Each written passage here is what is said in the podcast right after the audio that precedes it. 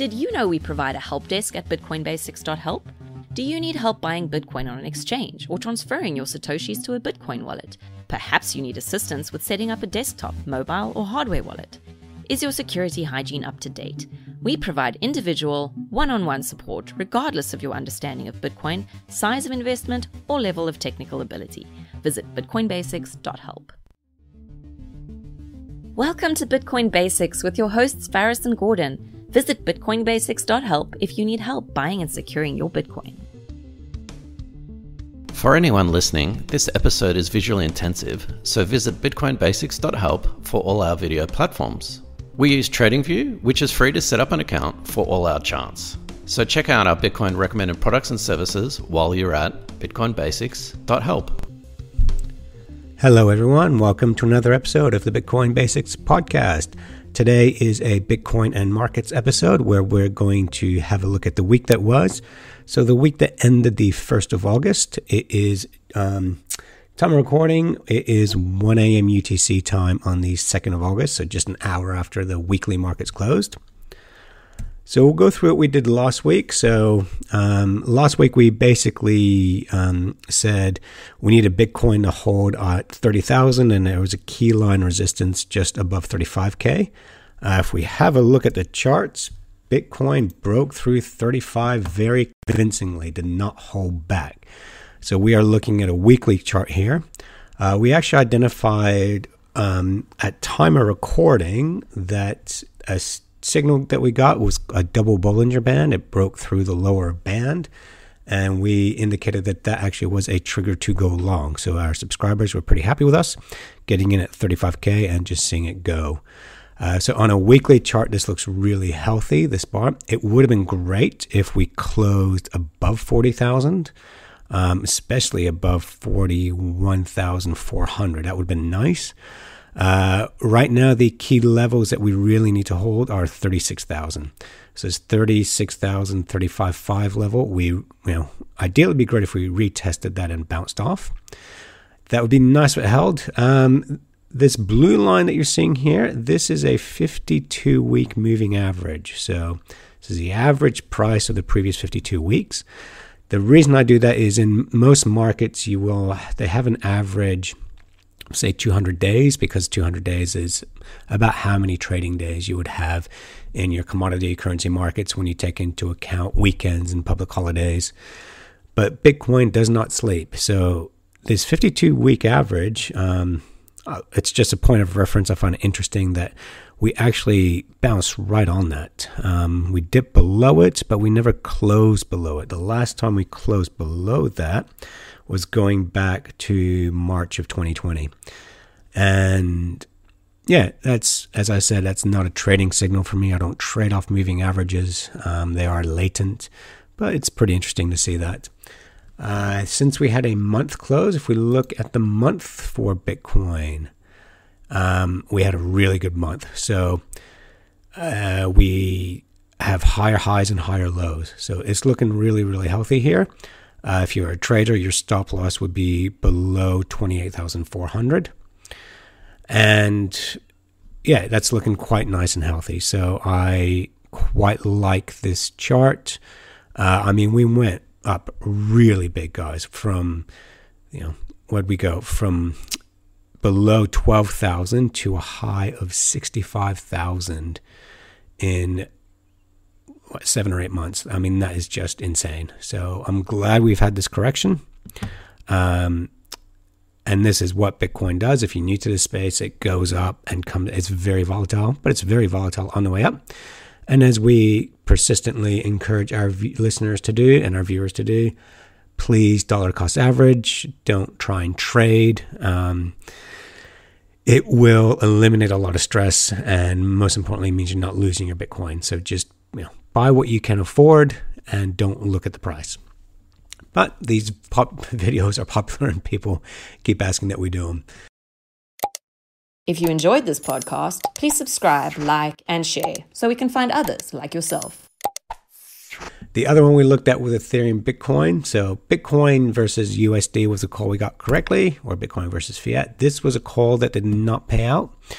We looked at Ethereum if we it was going to break below this lower trend line here. So I don't like to trade off trend lines on their own, but if they're part of a pattern, then we will. So this triangle here looked like we are going to break below and head much lower. Uh, it didn't. Uh, it actually bounced and has since recovered. So this pattern is moot.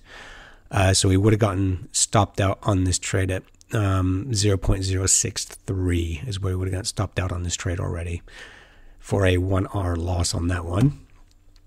And when we look at how um, Ethereum has reversed, you can see that in the um, Bitcoin dominant index. So we actually, so this is not something that you can trade. This is just Bitcoin, the percentage of funds going into Bitcoin versus other cryptocurrencies. And it went really low at one point. We mentioned that, but then we saw it was on the way back up. And if we held and closed and held above 48%, we thought we are going much higher. We had a decent peak above it and it didn't close below. So, yeah, I mean, if this plays out, you'd say that Ethereum can reverse and go lower compared to Bitcoin. Another one we looked at was Binance. So, this is the Binance token. Uh, this is a weekly chart, and we said this was a nice looking candle. Uh, it closed above 300 and you as a trader you have your stop loss at about 250 so it was actually a good week for binance last week um, up to th- almost yeah it went up above more than 10% in one week. So that one's looking pretty decent as well.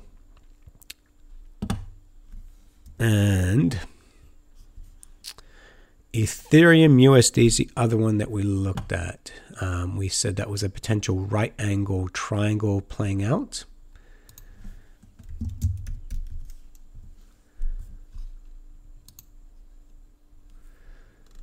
and that's broken above that. So this was a healthy trade as well. So I mean, Ethereum did follow Bitcoin, um, even. So we see this is a weekly candle, and if you bought at the breakout, so twenty, so sorry, two thousand two hundred above that level. Um, stop loss would have been down here, so it's quite a wide stop loss, but these are weekly charts. So that is quite healthy. So Ethereum versus USD is looking good, um, as is Bitcoin and Binance. Um, the other markets we looked at that looked pretty, we said US oil was a healthy looking candle to buy off. So we had this where it's potentially this long wick down here. Where what that could be is chasing stop losses. So if you are going long and you have an order in place to sell, that means it's a stop, um, and or it could be a short, but unlikely. So what that does is um, they'll see your orders in the system and they'll go after them. They'll sell, sell, sell just to buy it cheaper and know that you're out of system, and then buy it to get you out of the way. Uh, so I actually thought that would have been a higher day, but we do have quite a few. Um, th- uh, um, we had this infrastructure bill going through the U.S. So when there's big news like that, markets get a bit timid. And we did see this across the board. Uh, I'll jump across to the Dow Jones Industrial Average. It was a really, really quiet week. Um, so we saw here not much happened. Um, if we do go above this line here of 35,000 for the Dow Jones, I think we're going to go significantly higher. But it was just a quiet week, and I think it was due to, well, A, the Delta variant for COVID um, getting worse around the world, and the infrastructure bill set to pass in the US.